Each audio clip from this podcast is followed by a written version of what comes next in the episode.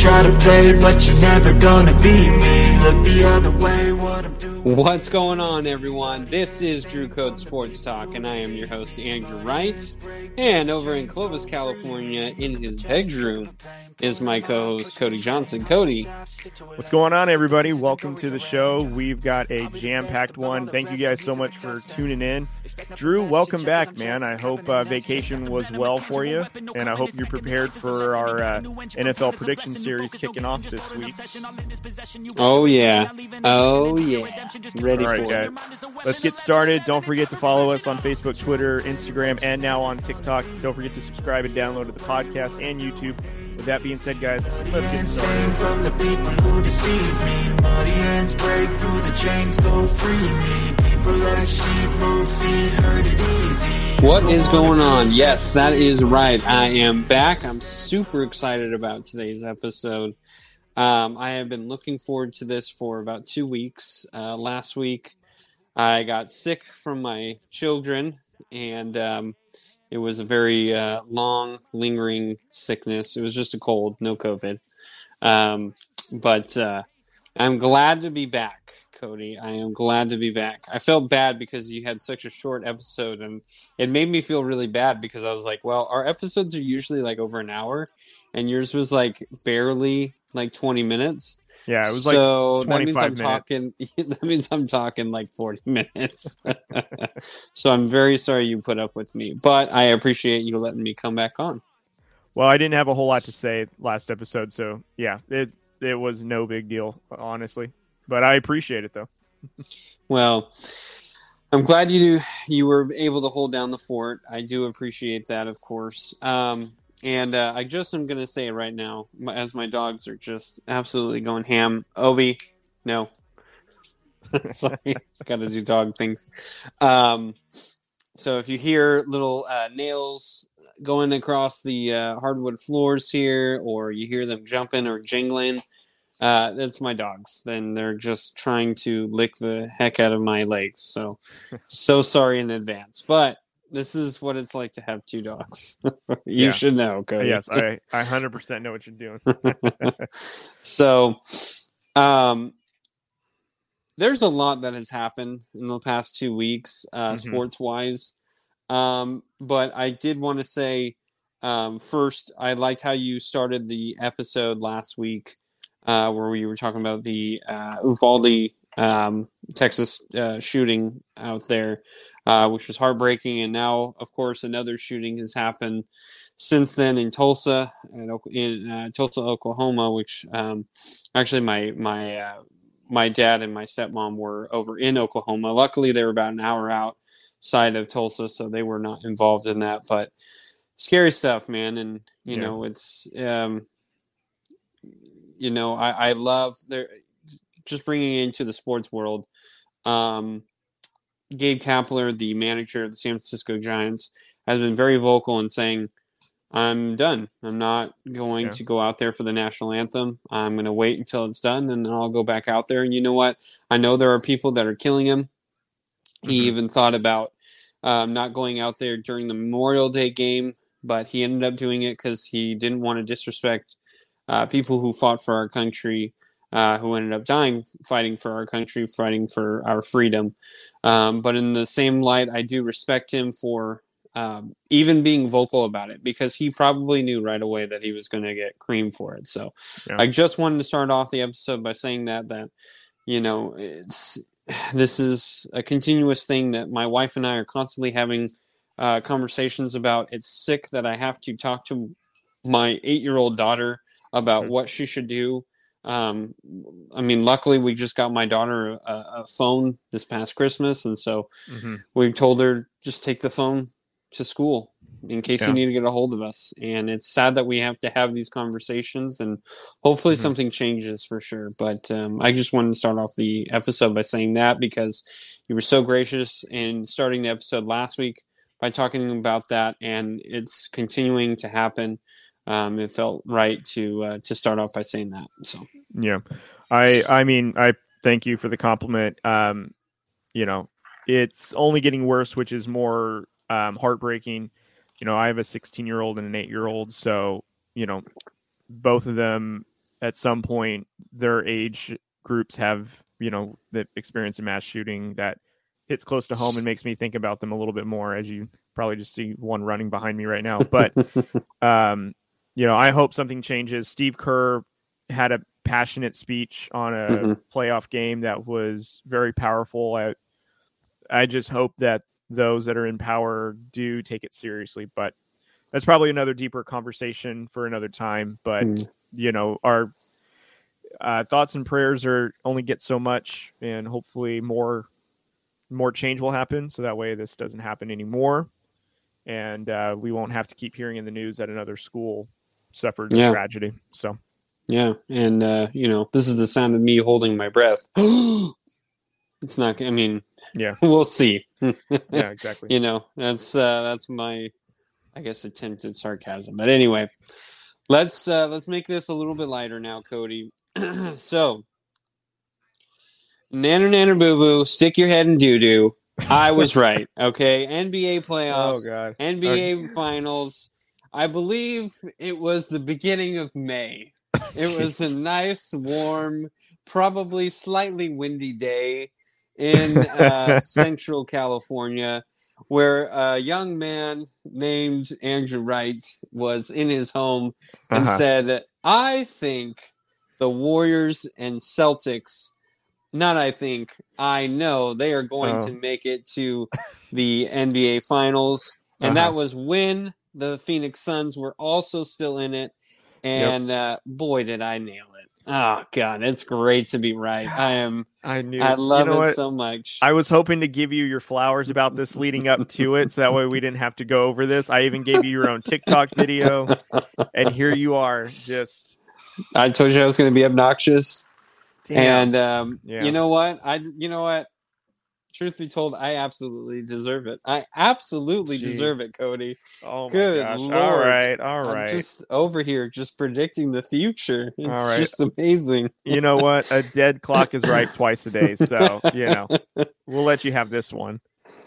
Well, um, yeah. So the Warriors made it to the NBA Finals, Mhm. um, and it's it's kind of surprising how a lot of people were talking about Steph Curry in the beginning of the NBA playoffs versus what they're talking about now. Mhm. um, where they were kind of like, you know, uh, Steph Curry. You know, it, now it's at first it was like, you know, is Steph Curry is he going to be able to take this team, uh, you know, to the NBA Finals? And now it's like, does he have to win an MVP to to be Mhm. legendary? It's just the disrespect for Steph Curry. It just amazes me to this day. It's Yeah. very surprising. Listen, this guy's great. And we all know it's not a secret that he had Kevin Durant on his team Right. and told Kevin Durant, "Take it, it's yours. Mhm. I'll I'll do everything else. I'll make the passes. Um, I'll put everyone in the right position. You make the shots. You make the decisions. I will just be the facilitator." And that's exactly what he did. Everyone knows it. Um, and Kevin Durant won, you know, two with two with the Warriors. So. I, I just I don't understand how we can sit here and be like, you know, uh, remember the year that Kevin Durant left and you know Steph Curry took over? I mean, he absolutely went bonkers on shots because he was like, Mhm. well, I lost like two years of shots, so let me Yeah. just put them all in one game. yeah, Um, so I mean, listen, it's not just Steph Curry. I, I don't want to just focus on him, but I do think respect is due for Steph Curry. Steph Mhm. Curry has made a Warriors team that was I don't, I don't want to say was bad, but they weren't great. I mean, they were Right. an okay team. They always had like, you know, a Baron Davis, a Chris Mullin, you know, someone like that who with a slightly bit of a name Mhm. but he turned that franchise into a dynasty. And I don't know too many players that can do that. Mhm. And he also changed the game of basketball while doing doing this as well. So Yeah. it, it's it's remarkable. Um, it, it's it deserves to be credited. If Steph Curry loses this NBA Finals, he's still in the Hall of Fame. And I mean, he's he's still one of the, in my opinion, he's the top 10 basketball NBA player of all time, in my opinion, because mm. I think he's one of the greatest shooters, one of the greatest passers, someone who has completely changed the game, someone who has shown selflessness and also can be selfish at times when he mm-hmm. absolutely needs to, when the team asks him to. Um, we just need to give credit to the Warriors and, and Draymond Green, so underrated. This guy literally scores maybe eight points a game mm-hmm. now in his career, and he's still one of the most dominant defenders, and it works. It yeah. just works for that team. I don't know other another team that has a guy who scores, you know, maybe less than 10 points and is that huge of an impact on that team. I just I can't think of it. So yeah. Um, congratulations to the Warriors and congratulations to the Celtics. I'll leave it to you talking about the Celtics because I think I've taken too much time as it is. Mm-hmm. But um, you know, just congratulations to both teams. I mean, it was just amazing what has happened in this playoff. Yeah. So again, I will give you your flowers again of predicting both teams. So good for you. You didn't go 50%. You you shot 100. Good for you. Um, I agree with you though in terms of Call like Steph Curry. I agree with you in terms of Steph Curry not getting the respect he deserves when it comes to yeah. helping turn the Warriors into a dynasty. Um, I mean, I'll give you an example. So um, I think it was 2018 when the Warriors went into the finals against Toronto. Obviously, as we know, Kevin Durant tears his uh, his Achilles, doesn't isn't able mm-hmm. to come back for the rest of the playoffs, uh, and then Klay Thompson tears his ACL, so he's out.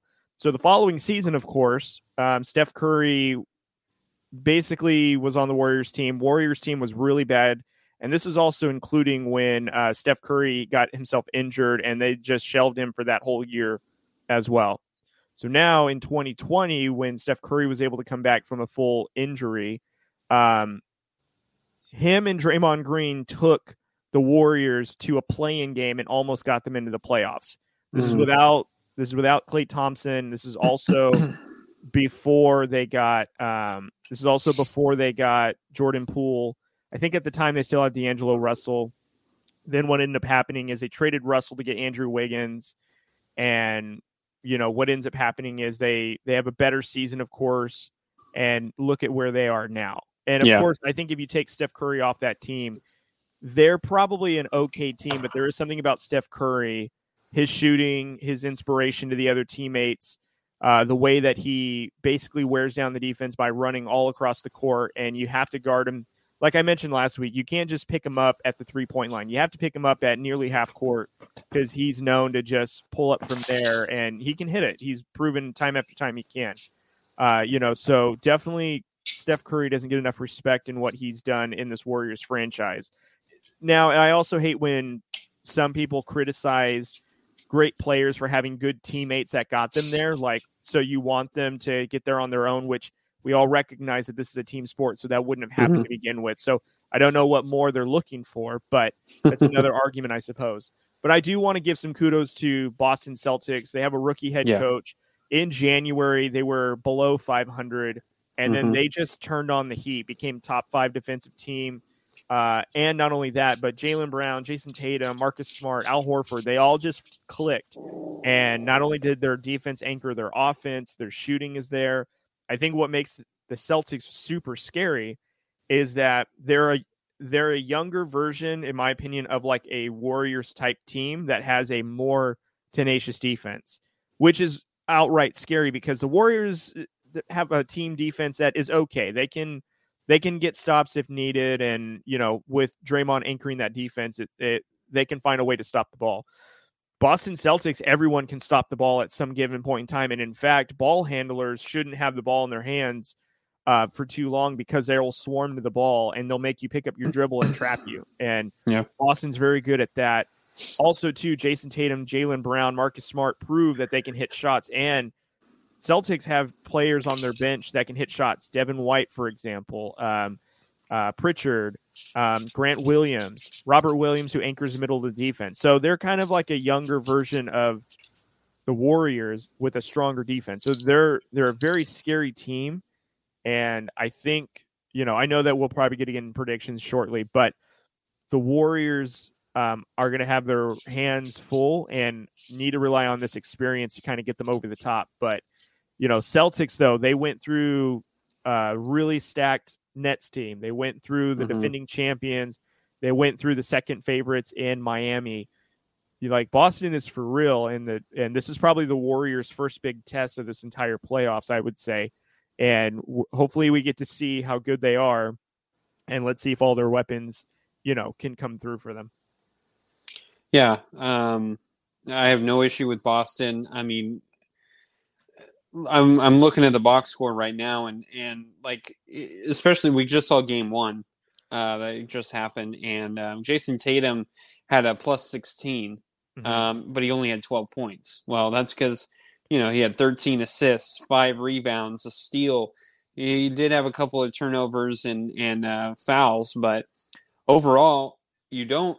The Boston Celtics proved that they don't need just Jayson Tatum to be on top of his game to win. I mean, you saw Horford; he scored 26 points. Um, Jaylen Brown has become a fourth quarter beast. Mm-hmm. Um, and uh, Derrick White came coming off the bench. He had the highest plus plus or minus with a plus 25. I mean, no one mm-hmm. saw that coming because Derrick White was actually almost unplayable in the Heat series. So yeah. it just goes to show you that uh, you never know what can happen. You never know who's going to step up. Um, but you know there was a lot of minuses on the Warriors. You know, Draymond Green was a minus one, Wiggins a minus eleven, uh, Curry minus nine, Thompson minus nine. Jordan Poole was the worst. He was minus yeah. nineteen. He was just awful. So I don't expect the Warriors to do that. you know, honestly, I felt like Steph Curry really he has trouble against Marcus Smart. Um, but actually, Marcus Smart did I, I would say Steph Curry kind of handled them pretty well. It was more mm-hmm. Derrick White who was actually doing a really good job against Steph Curry. Uh, yeah. And White hit a few shots where Curry was in his face. So, mm-hmm. um, you know, it, it, just goes to show you that Boston is is a team for real.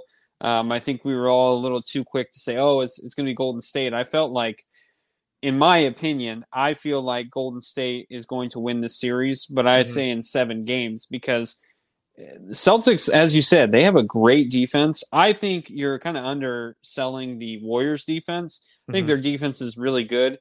I, I, think what you're noticing is there's no really true big man other than Kevon Looney, um, who you know sometimes is great and sometimes is just kind of uh, almost playing the bench at some points. Yeah. But Draymond Green handles it really well. And I think Horford, he's a guy who wants to step out a little bit more. He's not as comfortable being inside as much as he used to be.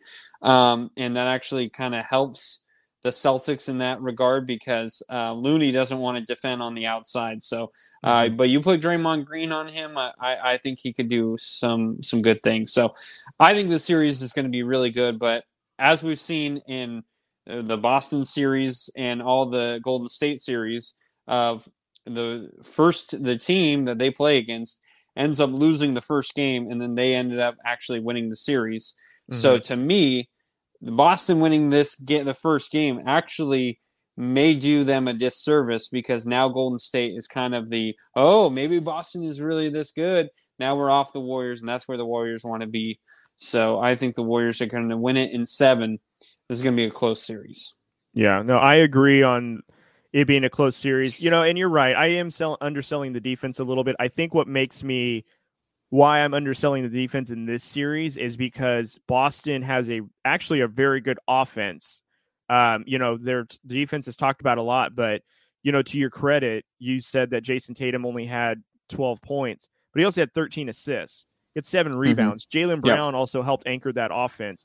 Marcus Smart, you know, contributed. Al Horford contributed. They had a lot of offensive contributors, and those same contributors can turn can go on defense and and play you. So, you know, the Warriors are normally with uh, going against a team that may have one defensive player they got to worry about, uh, but because of their weapons, they can offset that. But you know, Boston has just as many defensive weapons that can shut you down as they do to as offensive players that could light up the scoreboard. So, you know, I think how I'm going to do it in this season is if I had to just break it down, what I'm thinking is I'm I don't want this to happen, but I think Boston's going to win in seven. And I think a lot of it is because Boston is a younger team. I think what's going to end up happening is unless Jordan Poole kind of gets his shot back, which let's be honest, he hasn't been Jordan Poole since the Denver nope. series. I think if Boston continues to contain him, and essentially if you let Curry get his, you got to rely on other people to come up big. You know, Klay Thompson's got to shoot better than three from seven from three. Um, Andrew Wiggins did pretty well. Kevon Looney's going to need to rebound more. You're going to need um, you're going to need Draymond Green to be a little bit more scoring offensively. When you have Draymond Green shooting a three as a clock as a shot clock is winding down, you know that defense stop ball on just about everybody. You yeah. Know? So, in my opinion, I think what needs to happen is, um, you know, Boston needs to just contain Curry enough to where the only people that are getting theirs is Curry, and then just play team defense, keep shooting the ball because look how well they shot from three.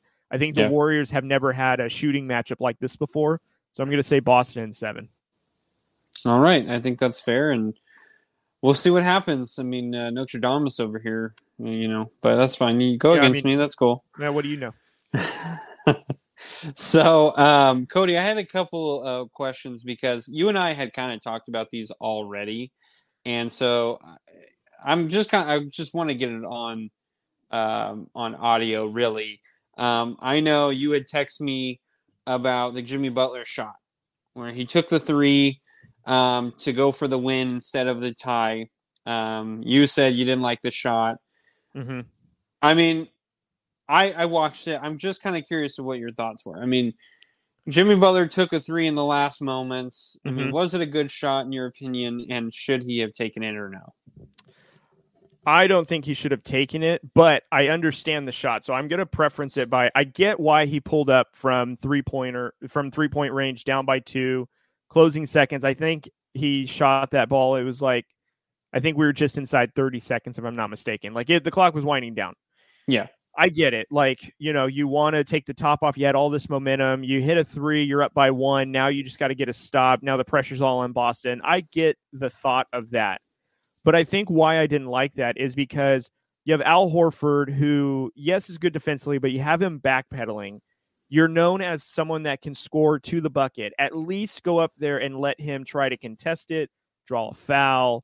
Um, you know, even if you go to the free throw line and you shoot two free throws and tie the game, it doesn't take time off the clock. So you can still get a stop, either get it by a turnover or a rebound, you know, play for the last shot. So at least you can control the last outcome of the game. Mm-hmm. Um, or you know, even if you do take it to the bucket, you either score that, which I I've wholeheartedly believe he would have scored that, or you get an and one, and then you still get a three point play to then put yourselves on top.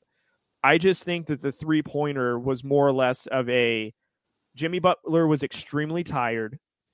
And again, a lot of the other factors is momentum, the crowd. He wanted to end the game in dramatic fashion mm-hmm. rather than playing probably what it would have been the best would have been the better shot would have been going in for the layup to potentially draw a foul or at least go to the free throw line rather than pull up from three. So that's why I didn't like it, just because as soon as it as soon as he pulled up and shot it, I didn't like it before he even shot it. Just like, oh man, I don't know how I feel about this just at the moment. It wasn't like they swung around the ball, someone came open and in rhythm they were shooting. No, he stopped his drive to at the three point line, then pulled up, didn't really have a rhythm, kind of off balance, let it go, and he was extremely tight. He played every minute of that game, mm-hmm. let it go, and that, and in my opinion, that's what kind of factored into that decision. That's why I didn't like the shot. I get it, but I just didn't like it. I get you. I I'm just gonna simply answer with this. I had no problem with the shot. Um, I understand a lot of people were a little upset about it, but the thing was, is you're home it's game seven. Jimmy Butler has been hot that whole, like the last two games. He's just been incredible, and especially in that game. Um, you you I've always I've always gone by this mantra of if you are the home team and you have a chance to win it or tie it, what do you do? This goes for NFL, MLB. This goes for I mean it's harder to MLB, but still um, and NBA of you go for the win. If you're home, you go for the win. If you're away, you go for the tie. That's how I've always lived like that because uh, if you're if you're home, you give the crowd what they want. You go for it, whether you miss it or not. No one's upset that you took that shot, unless it was like an egregious, like five people are around you type thing. But the shot that he had, that he took, I felt like was a good shot. It was wide open. It wasn't like he was getting all these defenders on him. So I, I I actually didn't mind it. I thought it was a really good shot, and um, you know I'm sure he'll live with it, and I'm I'm sure he's not upset about it. I'm Mhm. sure he probably afterwards you know took a few more threes after the game. I'm sure, yeah. but um, I I had no problem with it, so I All right. I I was on board with it. All right. Well, before we wrap up our playoff talk, I got a last question for you. Okay. Uh, so between Boston and the Warriors, uh, obviously with Jayson Tatum and Steph Curry, who needs to win the title more? Between Curry and Tatum. Yes. Oh man, that's a really good question. Um, I'm gonna say this. I, I I think no matter what, Steph Curry is already a Hall of Famer. There's no question about that. hmm Um, and I feel like there are going to be so many more people who are going to be like, "Oh yeah, Steph Curry, you know, he can't get it done without Kevin Durant." But at the same time, there's also going to be people who are going to go to bat for him. So I'm going to say Jayson Tatum. Hmm. I think Jayson Tatum needs to win this, even though he's so young. It sounds so stupid to say that, to be honest. But Uh-huh. I mean, in reality, Boston is a huge uh, NBA. Um, Title town. yeah, I mean it's it, it's huge there. Um, you know, you have your Larry Birds, you have your Bill Russells. So I think Jayson Tatum, you know, if he wins one, um, I think not only does it put respect on his name, first of all, because I still think he's very disrespected. I mean, you were you and I were just talking about he had 12 points, and I'm sure everyone was like, "Oh my god, oh Right. he did nothing." He had 13 assists Right. which means he just showed you he doesn't have to score 20 points every single game. If he needs to, he will do it. He is such a team player. Um, I want to see him get the credit that he deserves. So Mhm. um, I think Jayson Tatum, this is a, I don't want to say it's a must win because I feel like even if he doesn't win this time, he's going to get to another one. But I, Sure. I'm going to say Jayson Tatum more than Steph Curry. I'm gonna unfortunately have to agree with you on Tatum, and my my explanation would be I think he's so compared, and I don't want to say under Kobe Bryant's shadow, Yeah. but because he's known as the guy that's trained with Kobe, I mean, Yeah. also Kyrie Irving, but for the most part, I think Jayson Tatum. So if you're really that guy that and is, Booker. yes, if if you if you were those guys that were trained by Bryant that had that Mamba mentality, you cannot not win this championship. I think you're right. Steph Curry, he's he's etched himself in the NBA Hall of Fame. He'll get there no matter what, whether he wins or loses this. Obviously, it'd be better for him if he won it. But Yeah. you know, with Jayson Tatum, this is his first appearance. LeBron didn't win his first appearance, and if Jayson Nope. Tatum won his first appearance in Boston over a juggernaut of Golden State Warriors, I think some Mhm. would say that this team is almost, you know, more complete than their first championship back in 2015. Yeah. Uh, you know, you defeat a Warriors team that was stronger than that, then that I really think that that cements your legacy a little bit more to start. Um, but I do agree Tatum will probably win a title or two in his career, but I think he definitely needs this one to start because in his what is it, his fifth year, he's already been to four conference finals. yeah. This one being an NBA finals. Now, if he won that, you know, he's already off to like a Hall of Fame type start in a short amount of time. Yeah, and I will say if he loses this one and gets to another NBA Finals next year, he's definitely gonna have to win that one because then Yeah. the the the talk is gonna be he can't get it done when it when it needs to get done. So, Right. all right, guys. Well, let's take a break, and when we come back, we have NFL talk. That's right. There's NFL. We're gonna go uh, down our whole NFL schedule. We're starting this again. Um, right now, Cody, you and I are tied. I won the first year we did it. You got it uh, last year. So um, we're hoping to uh, get it right again this year and see what unfolds. But uh, we did a lot of work. Yeah. This takes uh, uh, some time, but we uh, we love to do it. So stay tuned. You're not going to want to miss it. Just a couple of old white guys cruising to that music over there. So yeah, yeah. Mine was wigging out again. Oh. so I was like, uh, uh, uh, uh. it was at 30 seconds that whole time. that's great. no one else knows what we're talking about, so you'll Tech- probably have to edit that out. But anyway, Technology. yeah. All right, guys. Well, we are back, and we are going to be talking about. Um, uh, we're going to go week by week. Uh, last year, we kind of had to cram it because uh, we did it so late. Uh, so we had to like mix like two divisions together. Uh, this time, we were well prepared. We were uh, way ahead of the curve. We have um, basically most of our shows outlined for uh, basically until September almost. Yeah. Really, Cody. So hey, good for us, man. We're we're learning. We're getting better. But It only took anyway. us five years to do it, but yeah. yeah, yeah.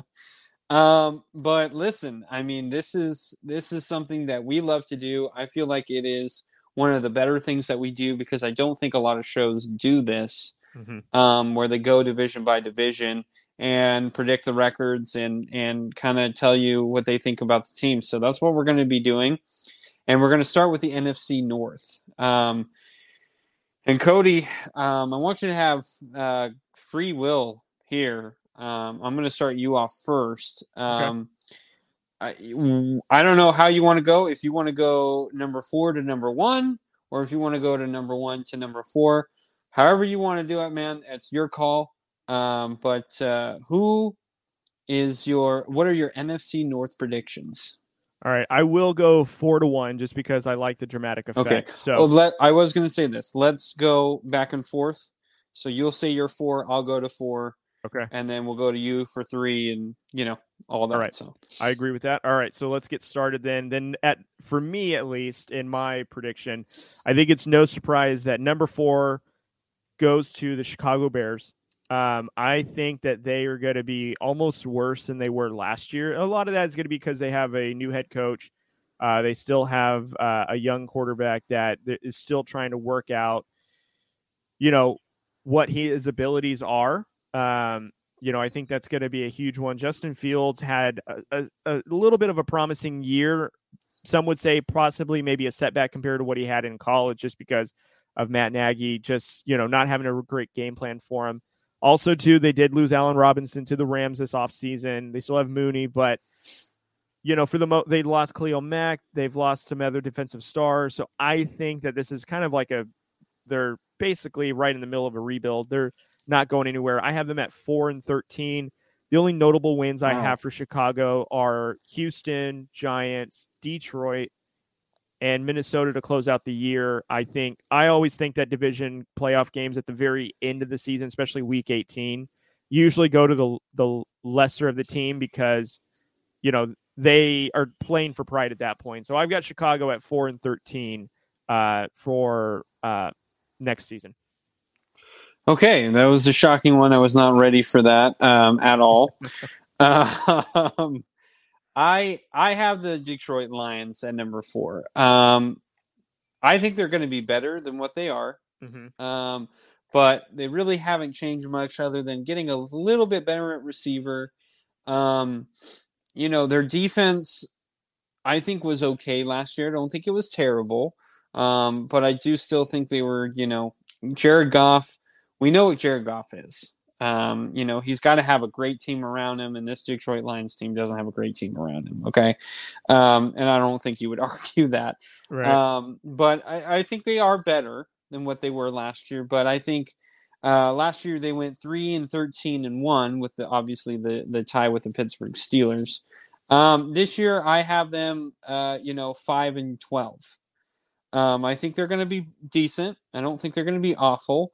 Um, uh, just like last year, you know, I, I think last year they were undefeated, for, or they were they had no wins uh, through what I think week eleven, week twelve, something around there.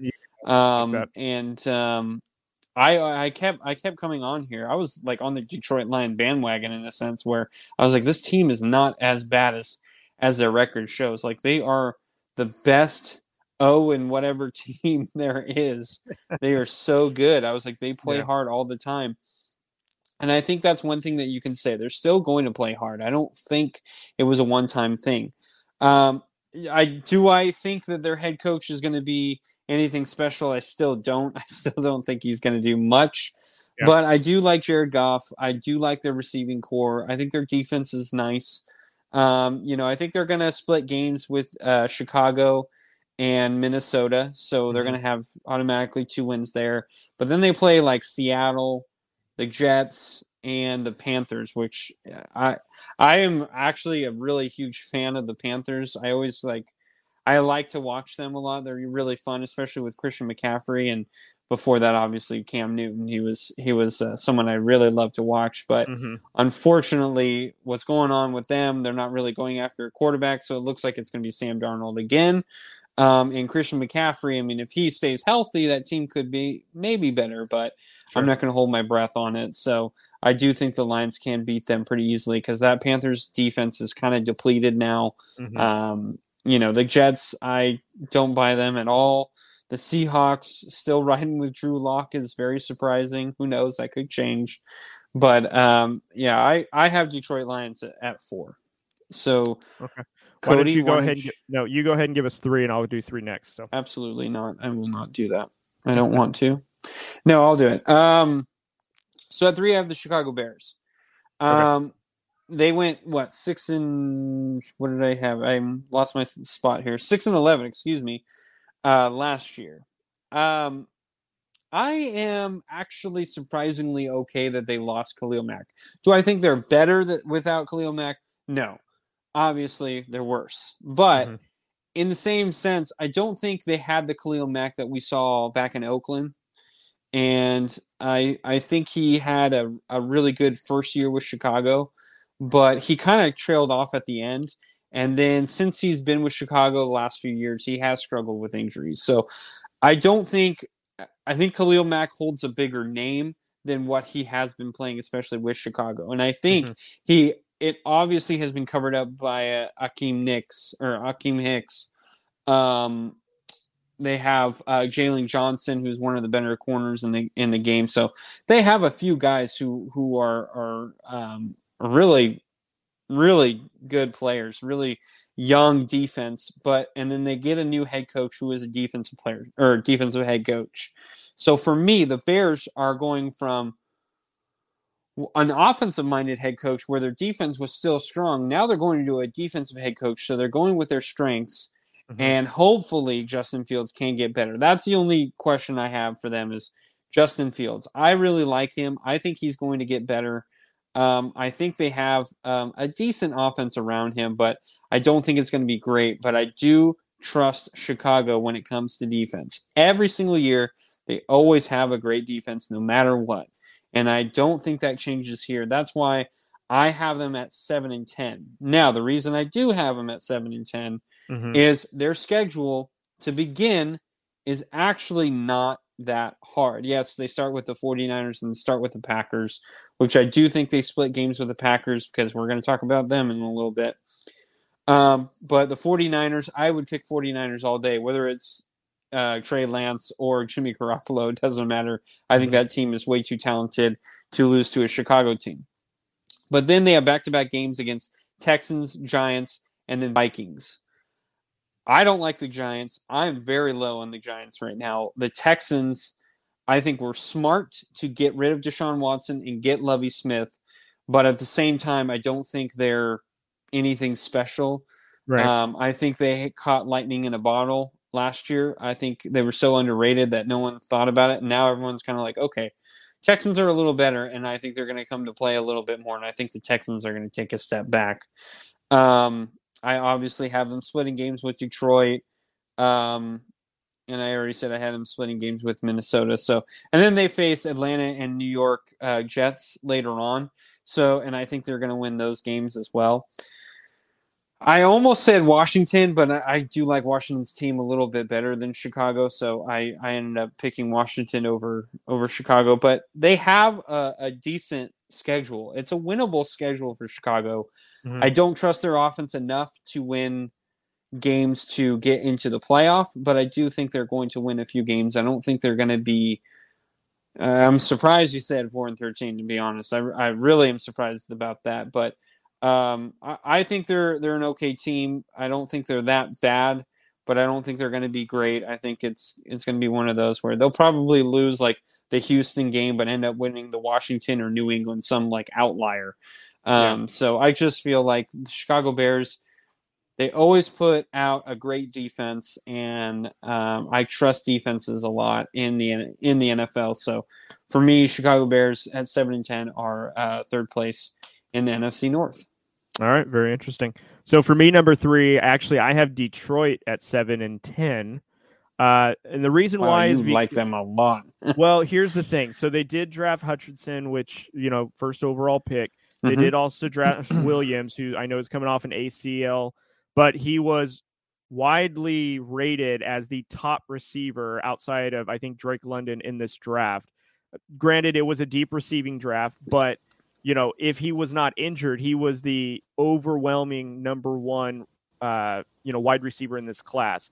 I think obviously with how ACLs have been recently, as you and I have experienced them, you know, with pro athletes now, they are nothing more sometimes than a sprained ankle. You're back the next season, maybe even shorter time better yeah. than ever. There's several now players that have had them that have not lost a step. And I think he's going to be one of these players, and he would be a great dynamic receiver for Goff.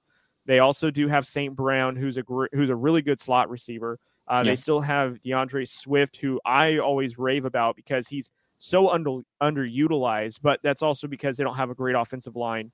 Um, I think that Detroit showed so much heart playing for their coach Dan Campbell throughout the entire season that I think that's what's going to make them a seven win team in my opinion. Will they have some terrible losses? A hundred percent. But I think that like 50% of the games that they lost Detroit last season that were winnable, they would easily have been a five and and 12 team maybe, or a, or a six and 11 team if they, if the ball had gone their way or they were able to make a stop or score or whatever the case may be. I mean, they took the Niners to overtime in week one. They lost to a last second uh, NFL record field goal to uh, the Ravens in another week. You know, that's two games right there. Had they won, they're no longer two and whatever, they're four and whatever that record is. So I think with Dan Campbell, how he inspires them, I think with a little bit of an improved offense, a tenacious defense, I think, which he'll make sure comes to play. I do think that they'll get about seven wins. I do see them splitting with like Green Bay because for some reason they always give uh, Green Bay trouble. I see them splitting with Minnesota, obviously with Chicago. So three wins right there, and they've got teams on the schedule such as Seattle, uh, Jaguars. I'm not a huge Carolina Panthers advocate. I think that they're an okay team, but I do think that Detroit, at the end of the day, is a more sound football team, and they're more of a cohesive team than Carolina is, considering Carolina they had like three different quarterbacks all last season and they couldn't do anything, you know. So I think that Detroit can at least pull out seven wins. I have them third in this division this season. Okay, so sticking with uh, Cody, um, who do you have at number two? I've got the Minnesota Vikings at number two at ten and six. I think oh. that uh, wait, de- hold on, you're missing mm-hmm. the game. Ten and 10, six, it'd have to be ten and seven or ten and seven. Um, My apologies. Okay. Yes, okay. you're right. I was thinking of seventeen weeks. Excuse me. yes, I have them at ten and seven. Um, I have them basically one game below. Obviously, you know, by order of operation and by elimination. Obviously, we're going to know who the first place team is. But anyways, I have Minnesota at ten and seven. I like what they did on defense. They obviously stole a couple of uh, defensive players that really helped them. Their offensive line is slightly improved. I love Dalvin Cook when they give him the ball. Uh, mm-hmm. Obviously, with Madison, uh, Mattison, excuse me, uh, he is also a phenomenal running back as a backup, which he anchored, yes. and he is a fantasy sleeper. So mm-hmm. you know, spoiler alert, handcuff him for sure. Um, you know, Kirk Cousins is serviceable. You know, he's not elite. He's not completely trash, but you know, he's a serviceable quarterback. He's, you know, top 25. You know, he he showed some really good uh some he had some really good flashy plays last season. Uh, Justin Jefferson is a hell of a receiver. Uh, so is um, you know, their opposite. God, why am I Adam Thielen? Excuse me, Mhm. uh, who is a great secondary receiver and can be the primary if need be. Um, you know, my only thing is they don't really have a, a good tight end. Um, you know, and I question if they can basically pull it out at the end because as the season weans on, they just seem to fall off track. But I really think that they will push for the number one uh, spot in the NFC North. But ultimately, I have them finishing at ten and seven in number two uh, in the division overall. So I also have the Minnesota Vikings at number two, but I am significantly lower on them. I have them at seven ten as well, same record as the Bears. Um, I have them splitting games uh, with every uh, team in the division, um, but I think their schedule is very hard. Mm-hmm. Um, they start with the Packers, which I think is a rough start with a new head coach. I'm actually not as high on their defense as you are. I don't really, I mean, I like the additions that they got, but I don't think they're still all that much better. I feel like they played so poorly that just adding some, a couple of the pass rushers that they got, I don't think is going to change as much. Uh, last year they were eight and nine, but I think again it was subject to their schedule. Now this year they're facing the Packers week one and week two they're facing the Eagles, and I think the Eagles are a really good team. Yeah. Um, then it's the Lions and then the Saints, and I think the Saints are actually going to be a really tough team to beat. Do I think they're going to be a playoff team? I don't, but at the same time, I do feel like the New Orleans Saints are a very underdog type of a team this year. Um, you know, then it's Bears and the Dolphins. You know, I like them. They play Cardinals, Commanders, Bills, Cowboys, Patriots, Jets, uh, Colts, Giants. I mean, the Jets and and Giants. I'm not really like oh, but there's a stretch here where you're facing the Arizona Cardinal, Cardinals, who were a playoff team last year, last year, Washington Commanders, where I would argue, even though I'm not as high on them as I used to be, they still got better at the quarterback position than they were last year. You have Buffalo Bills in Buffalo, then you go face the Dallas Cowboys in Minnesota, um, and then you face the New England Patriots, who are another playoff team. So that's a tough stretch. That is one, two, three, four, five weeks of teams that I think are all better than the Vikings. Um, I like Kirk Cousins; he's fine. Um, you know, Dalvin Cook. As much as I love him, God, I, he's a great running back. I think he could be the best running back in the league, but unfortunately, he's always hurt, and um, you know he cannot be relied to stay healthy all year long. So, for me, Cousins is only as good as when Dalvin Cook is there. Yeah if Cook is gone, Cousins is really handcuffed. I, I like Alexander Mattison, but it just feels like Cousins like loses confidence when Cook is not behind him. Yeah. So and they win some games. I'm not saying like they lose every game that Cook isn't there, but excuse me. Um, I, I do think that Cook is that important to the offense. You're right. The receiving core is amazing. I, you know, um, but I just I'm not sold on their defense. I, you know, the head coach for the Vikings, you know, see what he can do. But for me, I, I'm not really high on the Vikings, and I think there there's that tough stretch where they come after the bye week, where they have a five week stretch where I could easily see them go 0 for five. I think I Mhm. have them winning. Uh, I have them beating Washington, and I have them uh, losing every other game on to those other guys. So I have them going one and four through those five weeks. So I don't think you can go one and four through a, a week um, or through those five weeks and and make it to the playoffs or or even um, gain confidence still to to win the last bit of your games. So I have them at seven and ten. All right. Well, go ahead and uh, give your ceremonial number one seed. You know what? I, I actually I don't know why, but I'm I am very surprised I had them at number one. Obviously the Green Bay Packers. Mm-hmm. Um What's their record? I have them at ten and seven. Okay. I don't have them great. Um, again, I think you don't, you can't lose Za'Darius Smith. Yeah. You can't lose Davante Adams and just have Aaron Rodgers and everyone. Everything is uh, great. Uh, Yeah. I don't think Aaron Jones had that great of a year last year. Uh, he did struggle with injuries, obviously, um, but they got worse on defense and they got worse on offense. And I don't think you can repeat a record of 13 and four. No, I just Yeah. don't see it. I know Aaron Rodgers is great. I'm going to give him the benefit of the doubt. I actually have them sweeping Detroit Mm. um, because I just feel like he completely owns Detroit. I know he talks about Chicago, but I think he also just completely owns Detroit all the time. Um, I could see them losing one and, and sweeping Chicago easily, but I had them splitting games with Chicago. I had them splitting games with Minnesota, but I had them sweeping the Lions. But just like I was talking about with the Vikings, where they're kind of screwed on their schedule, I feel Mhm. like the Packers have a great break.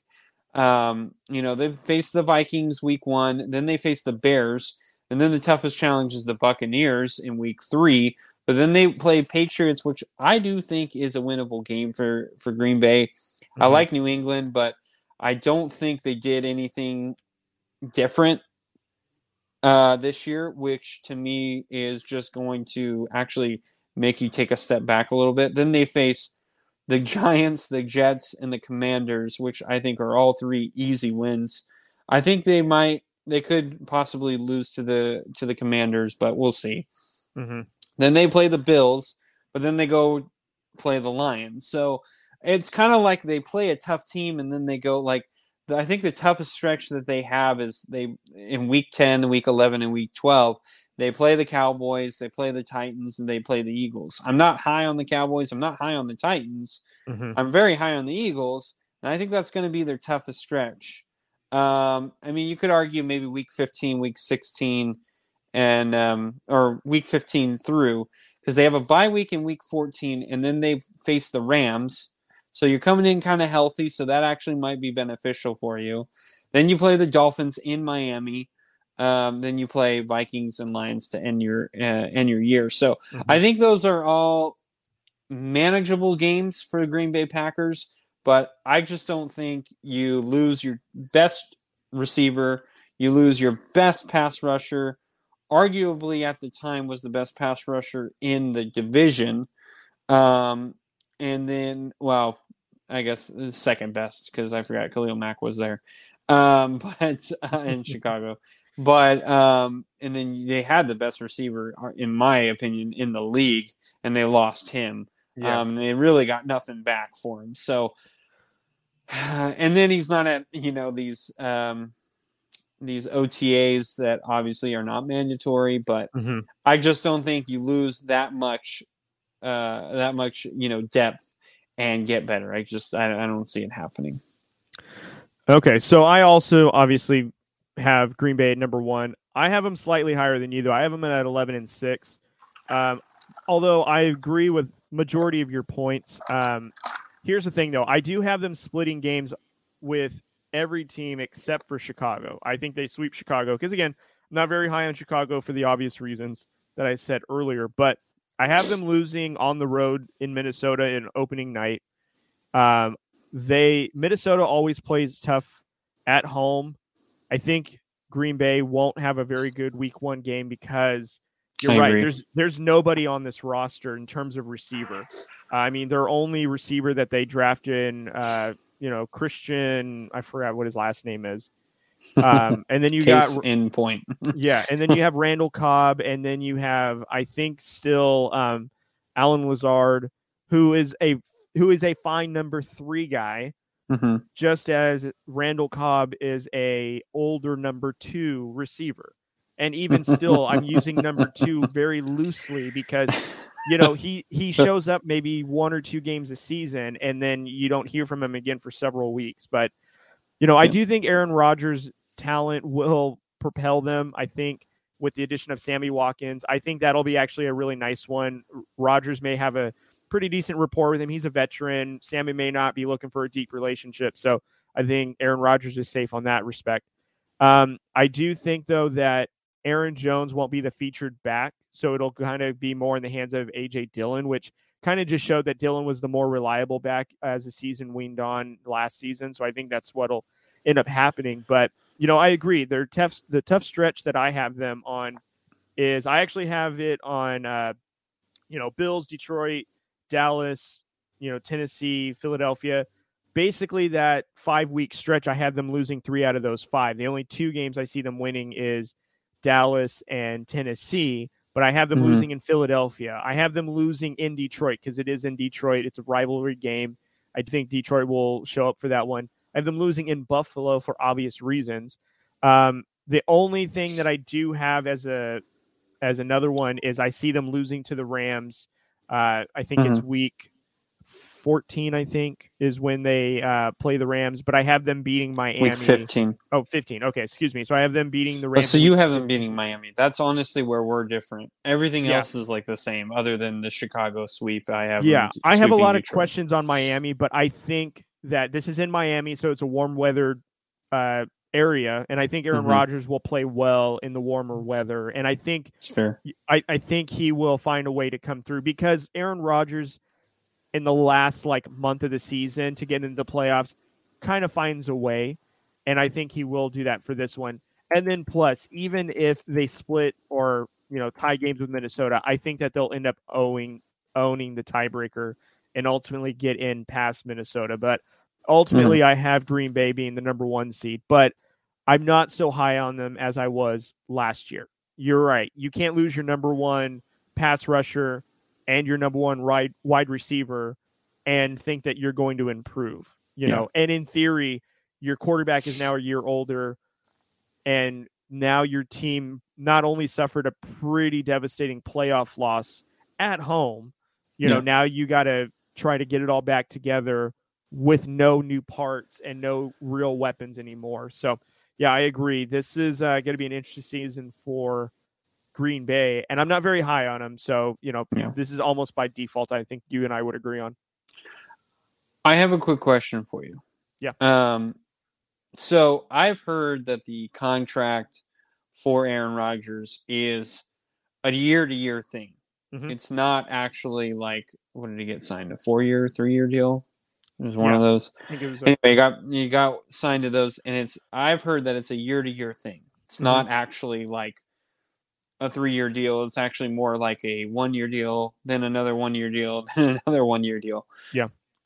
Do you think that let's say our predictions are right. They win the they win the division, but then they end up losing again. Do you think after next year they get rid of Aaron Rodgers?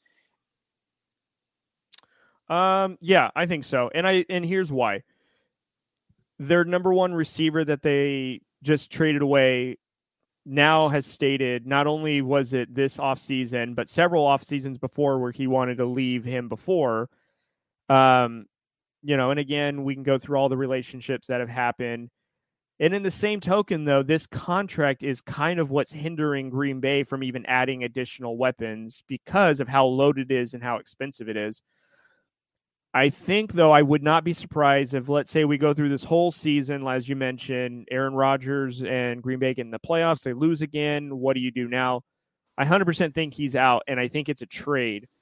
And uh, there's one team that's already standing out to me as a place that he'd be traded for, and I already just mentioned it. Detroit. No, No.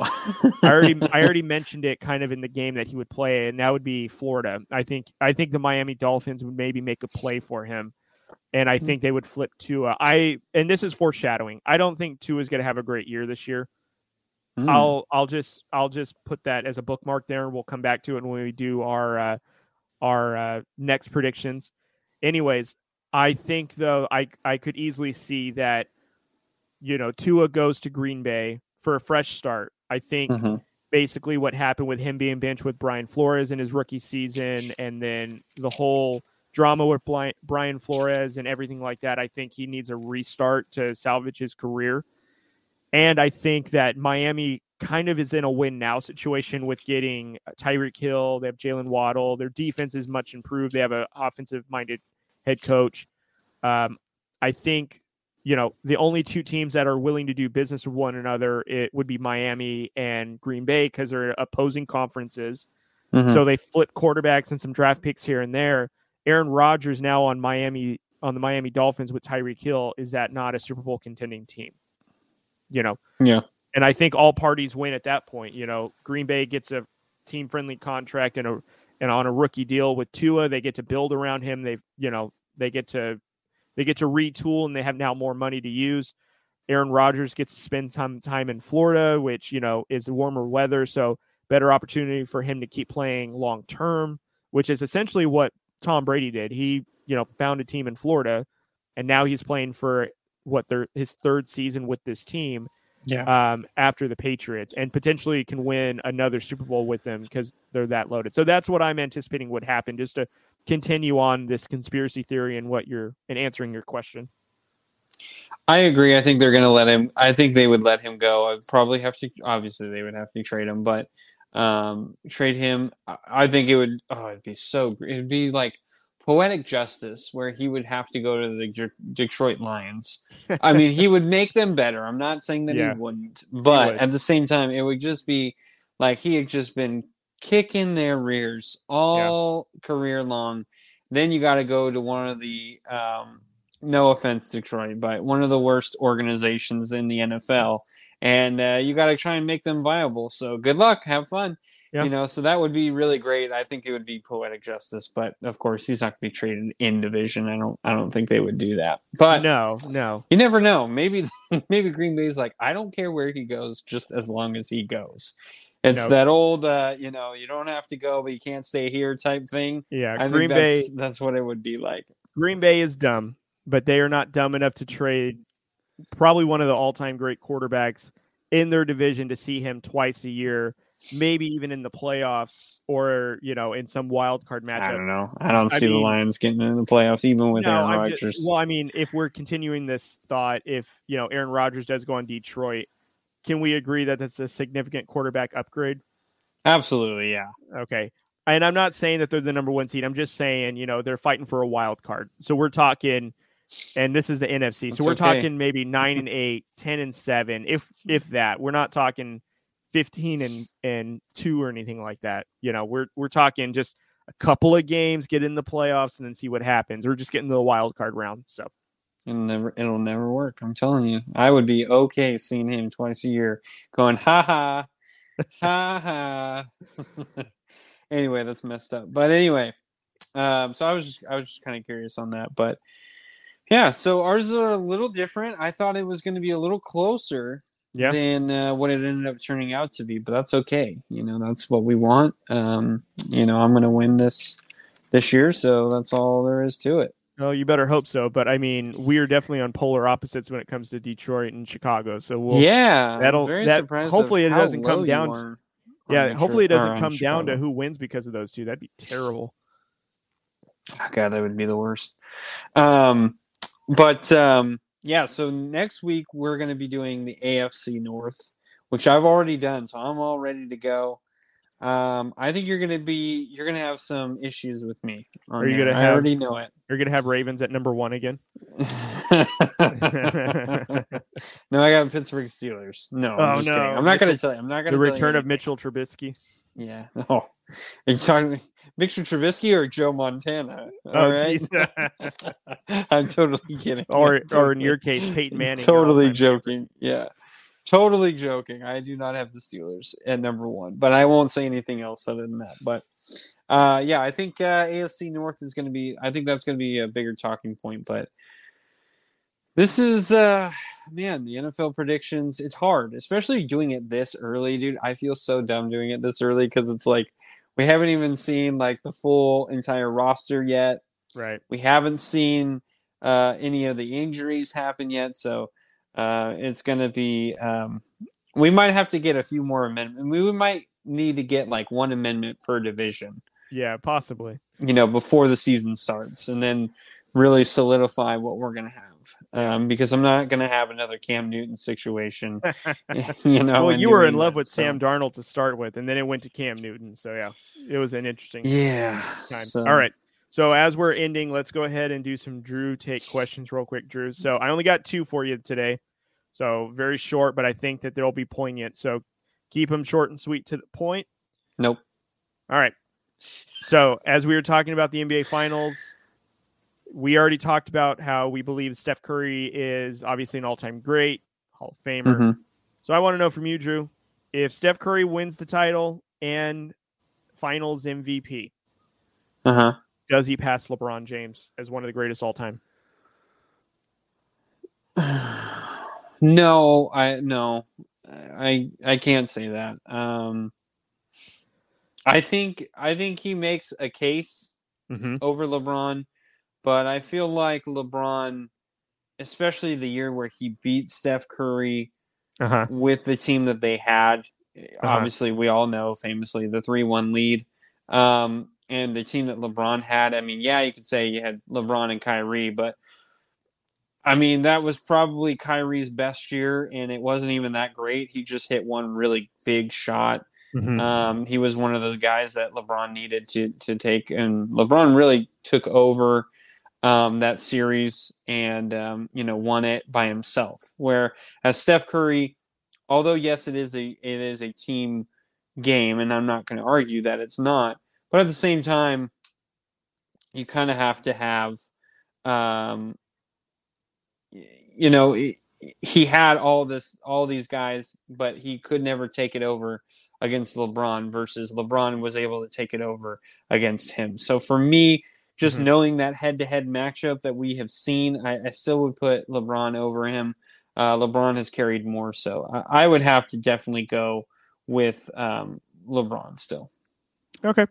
Interesting. I mean, just saying Curry would be four and two, and uh, LeBron would be, you know, three and six in the finals. So I mean, just or four and four and ten or something like that, some weird number. Well, Anyways. he's he's been in more than Steph Curry, so there you go. That that uh, that should say enough as it is. But he also lost. What is it? What's the number? Five times as much. So anyway, yeah, All right. Next question. So I know that you've been texting me about this and we couldn't believe it. So if, for those that have been living under a rock the last few weeks, um, Tommy Pham has created some Oh drama God. in the world of baseball and fantasy sports by Will Smith smacking Joc Pederson over an over a controversial quote unquote uh, incident that happened in their fantasy football league last season. Um, and then obviously called out Mike Trout for being the worst commissioner ever, which I find the worst I could- move you could ever make. yeah, I, I was I died laughing. Anyway, so Drew, for those that don't know, you are a commissioner in a league of your own. I'm also in one as well. So I want to know just quickly if you can remember any of them. What's the craziest situation you've had in eh, as a You're really gonna do that?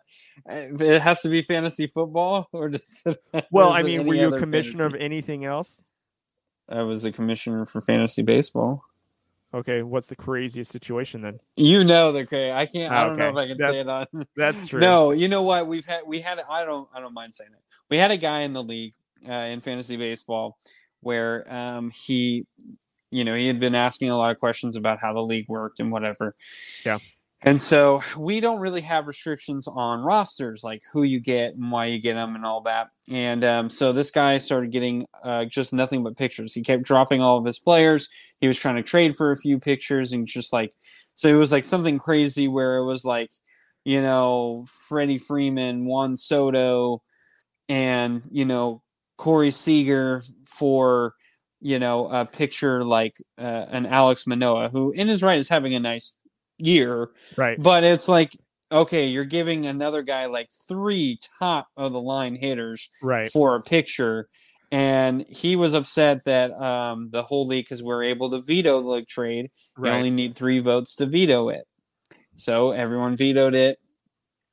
And he was livid. He was so upset. He messaged me. He was texting back at me.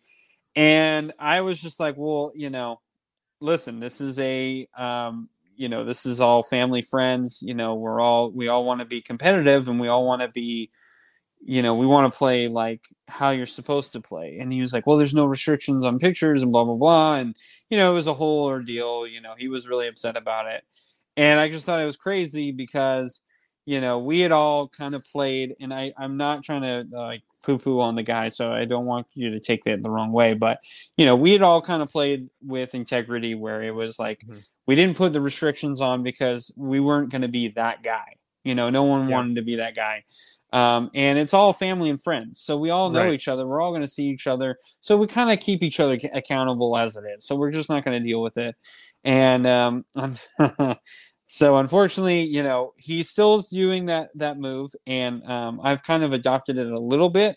But I keep my I still keep a lot of my good position players um, out there. But it I understood the move. I understand what he was what he's trying to do and is still continuing to do. But at the same time, it was just kind of funny how it was a big ordeal. And I was like, I, I mean, I don't know how to explain this to you other than you know um, it's not about what you were getting back it was about the other person who was getting back Right. who ironically was you Yeah. you were getting i think it was like aaron judge and luis robert and No, it was yeah, I it was forget Aaron- someone alex bregman Aaron Yeah, Jones, Alex Bregman, uh, judge uh, and Ju- well, yeah, and Judge, and then it was only for like one pitcher or something like that, and it wasn't even Yeah. a good pitcher. So I was Yeah. like, I'd be surprised if this thing went through.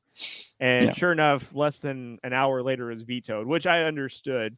Yeah. and yeah, so I, Yeah, I remember that whole ordeal. So yeah, that's probably the craziest situation because it was it was a big thing. It was like a two day thing where you know. I was getting texts and you know called you know BS and blah Yeah. blah blah, and it was just it was a, it was an ordeal. So, um, but you know whatever, it's over with. Yeah. that was probably the craziest situation. But Cody, you know, so you know what happened eh, with Joc Pederson and Pham, right? Yeah. Okay.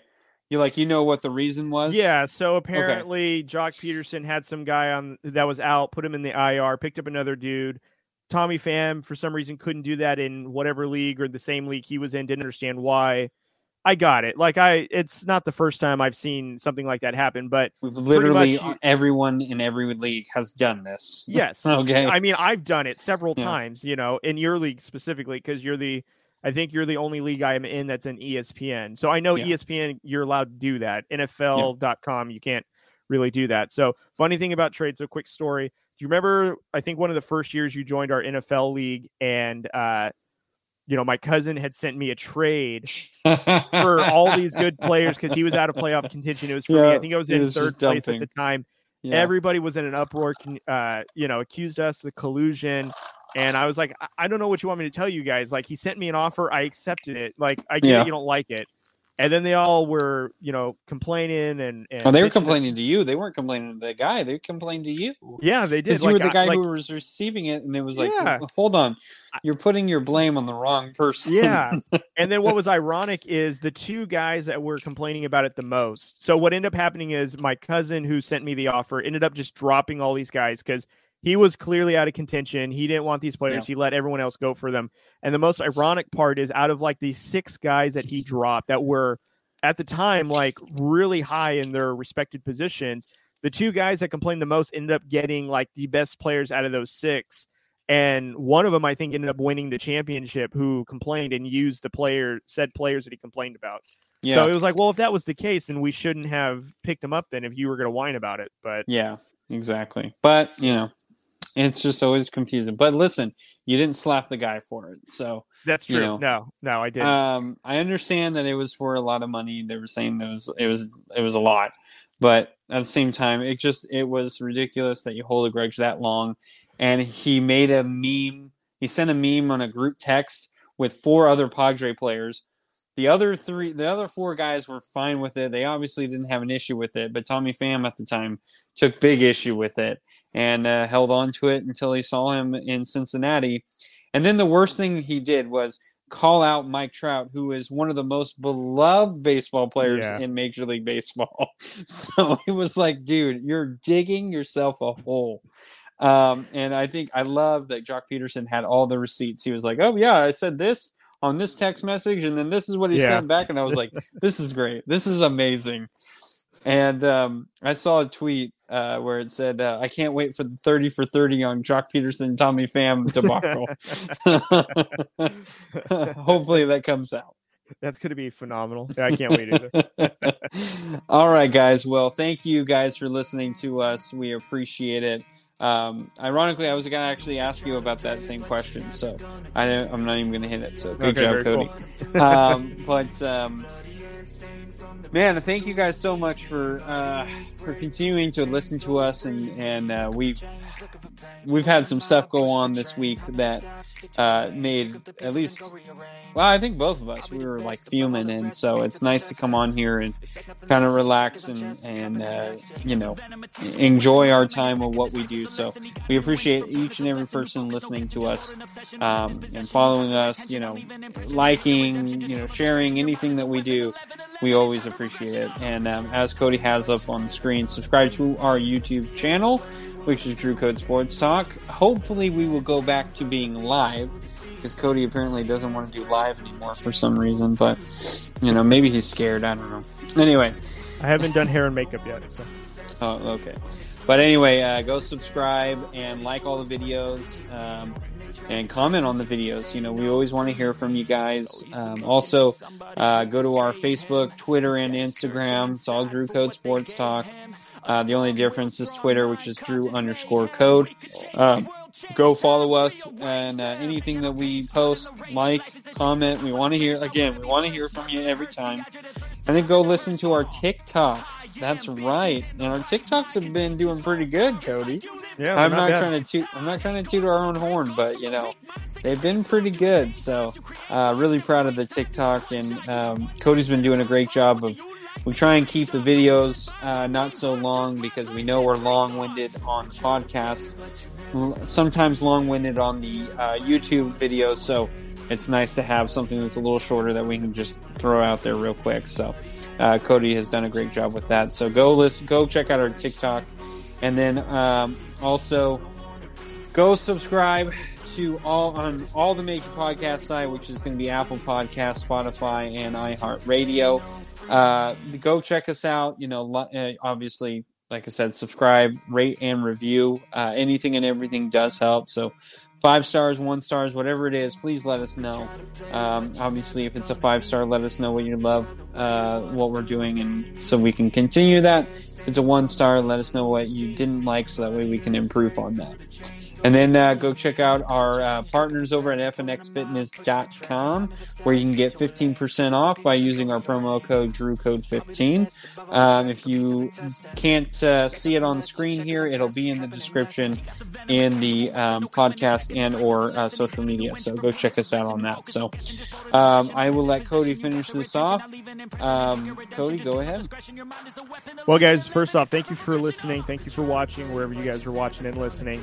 Uh, we have some pretty exciting news, so we want to try and get you guys involved with fantasy football as what we were just talking about. So uh, this season we are going to uh, uh, we're going to ask you guys if y'all want to be a part of our fantasy league. Uh, we're going to be starting one up. So if you guys are interested in our fantasy league, go ahead and DM us, send us an email, drewcodesportstalk at gmail.com. Uh, that's a fantasy football trophy that Drew won. How many ages ago is that? There's some dust on there, man. Uh, this is actually last year's, uh, tr- or this past year's trophy here. Uh, this is a fantasy football uh, champion right here. So if you want to go against someone who is a fantasy football champion, Cody has never in my league.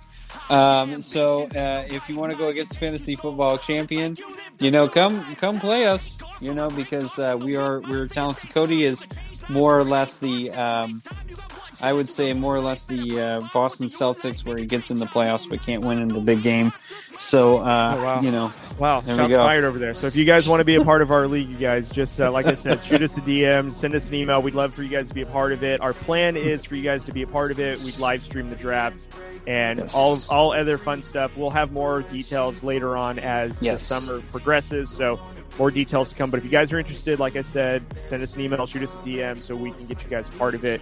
Uh, we'd love to be involved. Uh, love for you guys to be involved with that and get to interact with you guys. And as Drew has mentioned, you know, if you guys want to follow us on socials, you know, YouTube, you know, subscribe to the podcast. All the links are in the description. Go to our link tree; it's all there. Um, and then don't forget, next week we will be doing the NFC, the AFC North. Excuse me, we just did NFC North. We'll be doing AFC North next week. Super exciting! So you guys don't want to miss that. So I think that's pretty much everything, you guys. We'll be signing off. Us old men cannot keep up and stay awake right now, so we need to go to bed. Thank you guys so much for listening. Drew, thank you so much, man.